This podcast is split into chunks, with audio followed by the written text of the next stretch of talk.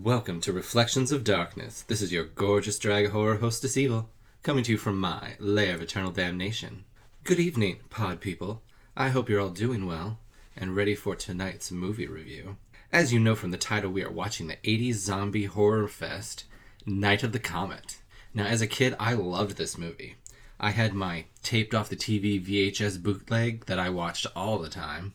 I love the hair, the clothes, the music. I mean, the whole vibe of it for me is perfect. Well, before I oversell it too much, how about we get into tonight's main feature? Enjoy. Tonight we are reviewing Night of the Comet from nineteen eighty-four. Ugh, I love movies with opening narration. So helpful. Since before recorded time, it had swung through the universe in an elliptical orbit so large that its very existence remained a secret of time and space. But now, in the last few years of the twentieth century, the visitor was returning.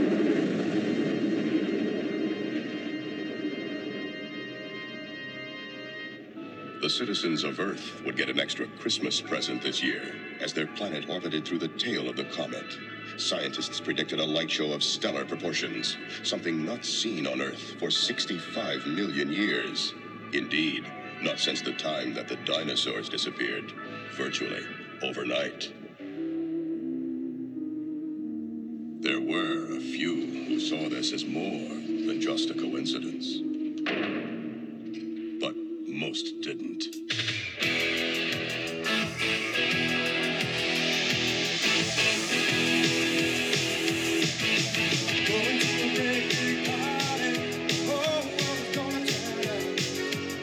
Title card, Night of the Comet. Cut to the comet parties all over, very New Year's Eve energy. People crowding in the streets and waiting to see the comet. People don't get excited for stuff like this like they used to. Or maybe I just don't leave the lair anymore. Eh.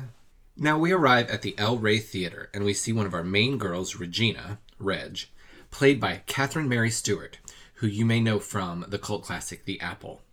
So she's playing an arcade game, uh, Tempest, I think. And it looks like someone else has been playing her game. Placing Reg in third place. Yes. Reg, third place. Wait a minute. Somebody named D M K in sixth place? When did this happen? Look, don't be an overachiever. You'll fit in better with your age group, okay? This is really annoying. Oh my God, she is beautiful and has amazing hair. Ugh, living. So instead of walking the house like she was supposed to, she heads up to the projection booth to be with Larry. And I'm sorry, but Reg is so out of his league, unless he is packing some serious heat and we just don't know. Cut to our second lead actress, Samantha, Sam, played by Kelly Mulroney, and she's watching T V in her very eighties outfit. The first Earthlings to see the effects will be in Newfoundland, or Newfoundland. This is expected to begin at, at two oh four. Hey, that's Sammy, Pacific Sammy, Sammy. Standard Time. An interesting uh, sidebar to this story is, is the fact that all telecommunications seem to be out in that part of the world. Uh, this could have... Samantha gets a call from Reg to tell Doris, their stepmom, that she won't be home for her comet party. Doris, Reggie's on the phone. She's not having car trouble. She's going to be out all night with her science class at the observatory. I know all about it. Yeah, hi, Doris. What's this about a science class, Regina? Well, you want me to do better in science, don't you?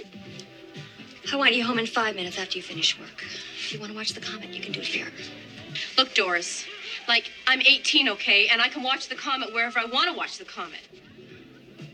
Here, Samantha, you and your sister share a lot of secrets. I want you to share this one with her. If it were up to me, I couldn't care less what she did. But if your father makes it back home without some Sandinista blowing his brains out, he's going to hold me responsible for any kind of trouble you two girls get into. What we have here is a chain of command. The major jumps on me, I jump on you. Did you get that? Okay. Now, are you going to join the party? Join the party for what, Doris? So I can watch Chuck from across the street stick his hands down your pants? I think that's something Daddy should know. Chuck's a nice guy. He's certainly nice to be with while Daddy's down in Banana Land. You were born with an asshole, Doris. You don't need Chuck.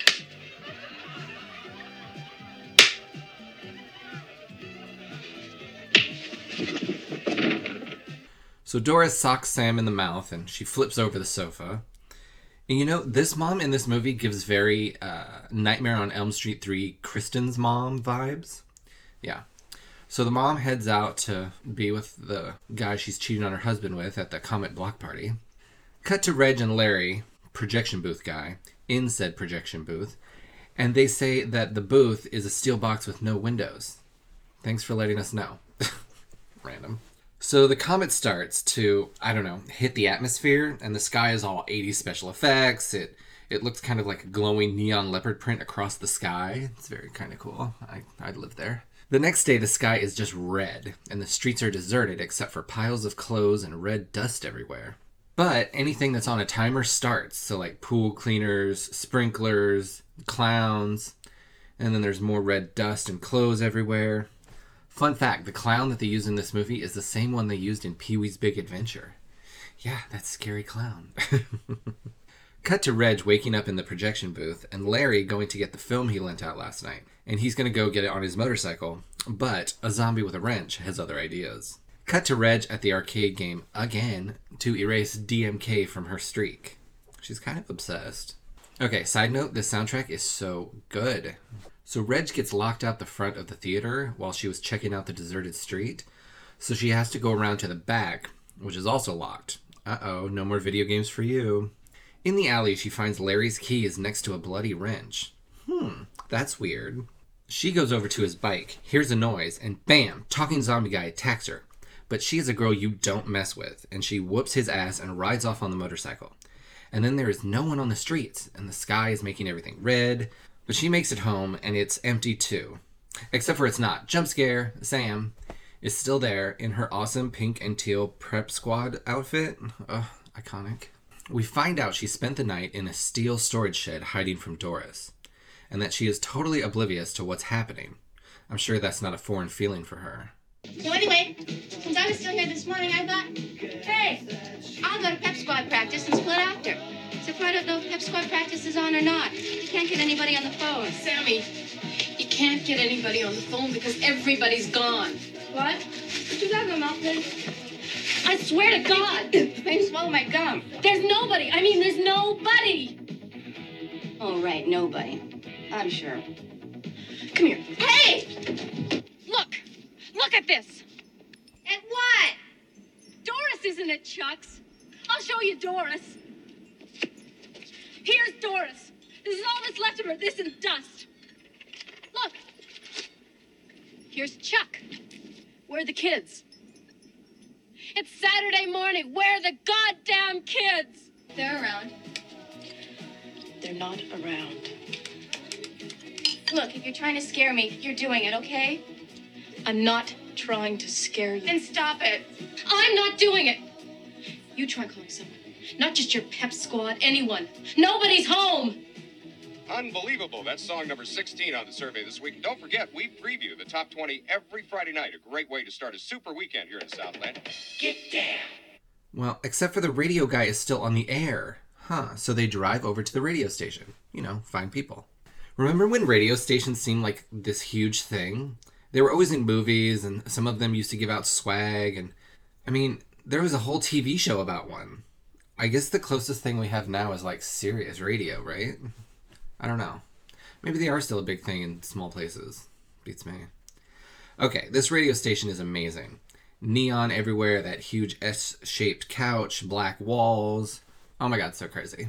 So they find that the radio station is all automated and there's no one there. Then a man with a gun calls them out and tells Sam to step into the light to make sure her eyes aren't all weird and zombie-y. Zombie-y? Hmm. Oh my God. This guy's a hot truck driver, and he has a story. Me and this girl pulled into town this morning. You don't work here? No, I drive a truck. I was heading to San Diego with this girl I picked up. We were looking for a gas station. That's when we spotted one of those... whatever they are. Looked like it was eating... Looked like it was eating a cat. A dead cat? Semi-dead. Who'd want to eat a live cat? Beats the shit out of me. This girl freaked out. Took off running. I spotted her about twenty minutes later. Looked like one of those things had... What? Torn her apart. Oh, God. Larry. Oh, shit. I guess Reg finally realizes that Larry was eaten. Oh, well. And we find out the trucker's name is Hector, played by Robert Beltran, and he spent the night in the back of his truck. And then Reg realizes that Steele blocked whatever it was that killed everyone and made those zombies. Sam starts playing with the radio, broadcasting live. You're gonna have to learn to deal with the dream. And here's some other changes. Most of you guys had finals this week. Later. Their history, they're canceled. The legal drinking age is now ten, but you will need I D, let's be real. I'll be taking requests from all you teenage comet zombies on the hit line. That's five five five, four four eight seven. You get it? five five five, hits. And she gets a call on the hit line, so she runs and gets Hector and Reg, but by then they had hung up. But we find out it's a think tank out in the desert, and they are listening to the whole thing over the radio. Fun fact, when Sam is talking on the radio, she says she is taking requests from all you Teenage Mutant Comet Zombies, and that was the working title of this movie. But in my head, all I hear is Teenage Mutant Comet Zombies, heroes on a half shell, zombie power. Why are they on a half shell? Cut to the people in the think tank talking about going and getting their survivors and bringing them back to the Institute. Well, if they'll stay put, we can get them. From a psychological standpoint, the radio station represents a link to normalcy. I don't think they'll wander far as long as it's operating. Doctor Carter, I'd just like to say up front, I'm opposed to this. There's no reason for us to bring those people or any other survivors back here. What about the disintegration factor? You just want to let that happen? We don't know that the condition is progressive. I think we've established that, Audrey. Partial protection seems to result in a slowing of the overall effect, but progression is steady in any case. Drying of the body fluids. Don't get to the point, Oscar. We've heard this a thousand times. Ultimately... What about the dust? Ultimately, there is nothing left but calcium dust. Right. So there isn't even enough hope to warrant bringing anybody back here. So what you're saying is we shouldn't even try. Right. We don't want to be caught in the city after dark. We'll leave tomorrow. We've had an indication of some survivors in San Bernardino as well. Then we get this weird cut to Sam drinking and driving on this deserted road, and then two motorcycle cops pull out after her to pull her over. Bam! Zombie cops, and they grab her. But it was all a dream. So, whew, Sam heads into the very eighties bathroom to freshen up. Bam! Zombie cop with a knife. And she wakes up again screaming, a dream in a dream. How very pre-inception of you. So they spent the night at the radio station, sleeping on that big S-shaped couch. Then Hector tells Reg he has to go to San Diego tomorrow to see if any of his family is still alive. There's clearly an attraction between Hector and Reg. And I mean, at least he's more handsome than Larry, so I'm okay with it. Cut to the girls destroying a car with machine guns that jam.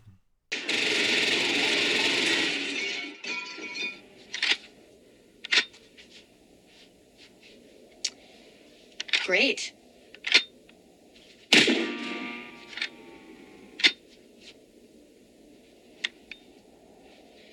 See, this is the problem with these things. Daddy would have gotten us Uzis. The car didn't know the difference. Apparently Sam improvised a line about the Uzis, and it's one of the best lines in the movie. Cut to San Diego, and Hector pulls up in front of his mom's house and runs in because he hears music. But it's a record player that's on a loop, so he starts collecting some mementos in a pillowcase, but then he hears a noise like growling. And it's a kid zombie, and he busts in and goes after Hector. But Hector doesn't shoot him. Instead, he jumps out the bathroom window and runs off. Why doesn't he get in his truck and drive off? I've always wondered that. Cut back to the Institute, and one of the female think tankers, Audrey, played by Mary Woronov, who you may recognize from Chopping Mall, Silent Night, Bloody Night, Warlock, and many others. Well, it seems she's having trouble concentrating, remembering her passwords, or just how to spell. My girl, that's my whole life. So they get their first survivors, a little boy with a football and a little girl with a bunny. And Audrey is not having it, but she seems to be the only one with any objections, or any morals, it seems. Cut to Reg and Sam, bored in the city, and Sam is getting a rash. Hmm. But now it's time for the best scene. Look, why don't we get a little creative? What? do you have your, uh, do you have your MasterCard on you? No. Good, because you don't need it. The stores are open! So it's eighties shopping spree montage time in the local mall to a bad cover of Girls Just Want to Have Fun. Honestly, I love this part, but it would be a hundred times better with the actual version of that song. But I guess they couldn't afford it back then. I don't know. Soundtracks matter, people. Speaking of malls, I remember when malls were the thing. The hangout spot for teens, the exercise place for seniors. It was a place to go for everything. Music stores, toy stores, bookstores, clothing stores, food courts, arcades. Oh my god, arcades were amazing and so much fun. Oh, the past. I'm so old. So the whole time the girls are in the mall, it seems that someone has been watching them, quote-unquote, shopping on the C C T V cameras. Scary someones with guns and knives. Attention, shoppers. I trust you've got credit cards to pay for all that stuff.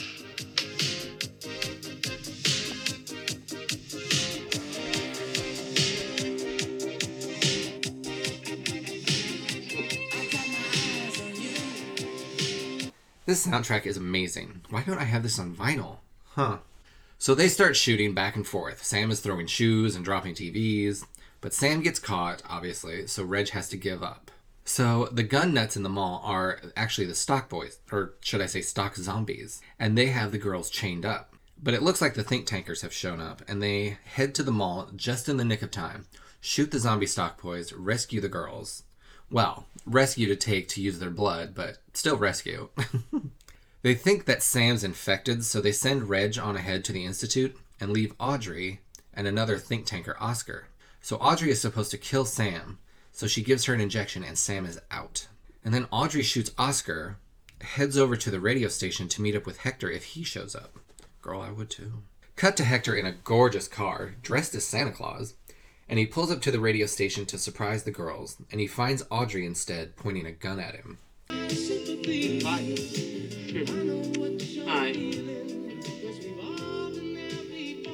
Did you happen to see two girls running around here? One's a cheerleader. I'm not thinking straight. I wrote everything down, but I think I misspelled it. That pad on the table. You need this? No, thanks. I have one. Seems to be the perfect Christmas gift this year. I'm gonna miss Christmas. Permanently. I want you to know that I thought they were talking hypothetically until they found the first survivors. And they really did it. Some of those survivors were just kids. Hey, wait a minute. What's all this about? Blood. They think they can generate a serum. A serum? We were exposed. Not a lot, just enough. They left the ventilating ducts wide open, the fans going. Very scientific, very stupid. In thirty-six hours, you will be able to vacuum up the last of them from the carpet. Hey, you know what? She was right. You are cute. Santa Claus. So she injects herself with something to kill her, so she doesn't have to deal with being a zombie, then being dust. I wonder what I would do if I knew I would become a zombie. Would I let it happen? Or like Audrey in this movie, or Frank in uh, Return of the Living Dead, Would I take myself out before I started eating people? I honestly don't know. Somewhere in my brain, I'm thinking, yeah, just go nuts and start chomping on people. Drag queen zombie time. Cut to the Institute, and Doctor Carter, the main guy, is asking Reg a bunch of medical questions. And Reg seems to be getting bad vibes from this place. I mean, with good reason. Because they are making survivors into brain-dead blood banks to make a serum to combat the zombie effects. The doctor has to leave the room for a second, and he tells her that Sam is dead, and it pisses her off. So she escapes. Cut to the fence line around the Institute, and one of the guards with the big mustache, and Hector with a cowboy disguise. Howdy, partner. Yeah, she's out there. How you doing? doing Who are you? Name's Heck. Heck Gomez. Hey, them's real fine duds you got there. You a Maytag repairman? Did you find this place? Well, um, this lady back in L A sent me. Hey, you been to L A lately? It's cleaned up, man, I'm telling you. Hey, come here, I want to show you something. Come on. Hey, you know how the Harbor Freeway's always bumper to bumper? Well, you can go one hundred fifty miles an hour if you want to. Me and this baby, we go through them freeways like turkey crap through a tin horn. Hey, yo. You like girls? Look in here. She's dead. She ain't dead. See, this lady shot her up with sodium pentothal to make this fella think she was dead. So you wouldn't suck her blood out, you asshole. Back in the Institute, they know that Reg is loose, and she goes running around and into one of the rooms, and all you hear is a heartbeat and beeping, but she finds a flashlight, sees a body, and then gets captured by the guard.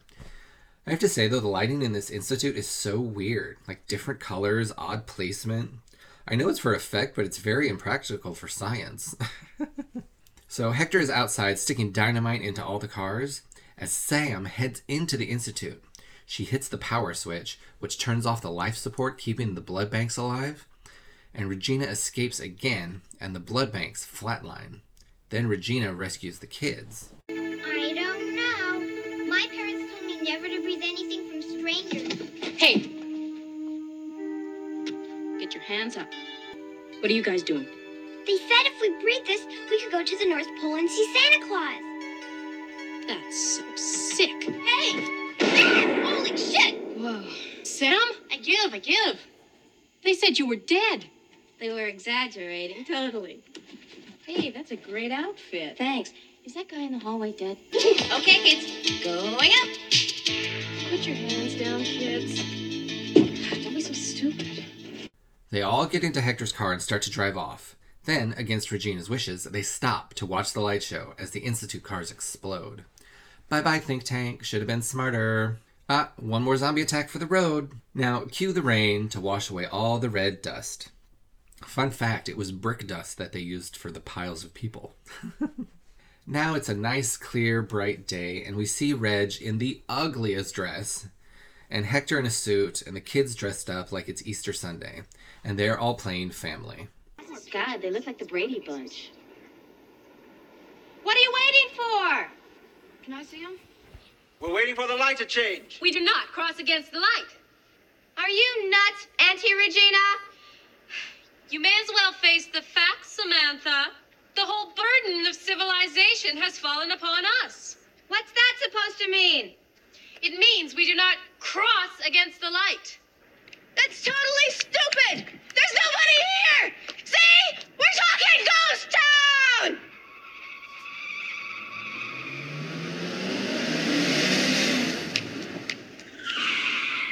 See what happens?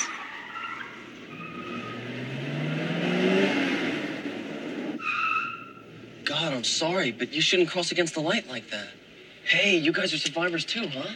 Great car. Thanks. I have twenty-three of them. You want to go for a ride? More than you know. We don't know anything about this guy. Where's he from? What's his name? What's your name? Danny Mason Keener. Danny Mason Keener, okay? Yeah, all right. Well, just be back by midnight, okay? Midnight? The burden of civilization is on us, okay? Oh, yeah. Fiction, isn't it? Oh my God, it was sixth place D M K, Danny Mason Keener. Full circle, all tied up. The end. Well, that was Night of the Comet from nineteen eighty-four. Such a classic eighties movie. I mean, the hair, the clothes, the music, so good. I mean, I like the type of zombies, like they started out talking and being aware and in control-ish, and then full-on zombie eating machines. This movie is one of those movies, especially if you've watched it a lot as a kid like I did, that you can put on any time and still enjoy it. So I give Night of the Comet nine out of ten Pep Squad outfits. Well, don't forget to rate, review, subscribe, tell your friends, family, neighbors to check out the Reflections of Darkness podcast. And feel free to message me any questions, comments, concerns, movie recommendations, whatnot. And yeah, that's enough horror for me tonight. As always, keep watching scary movies. Bye-bye.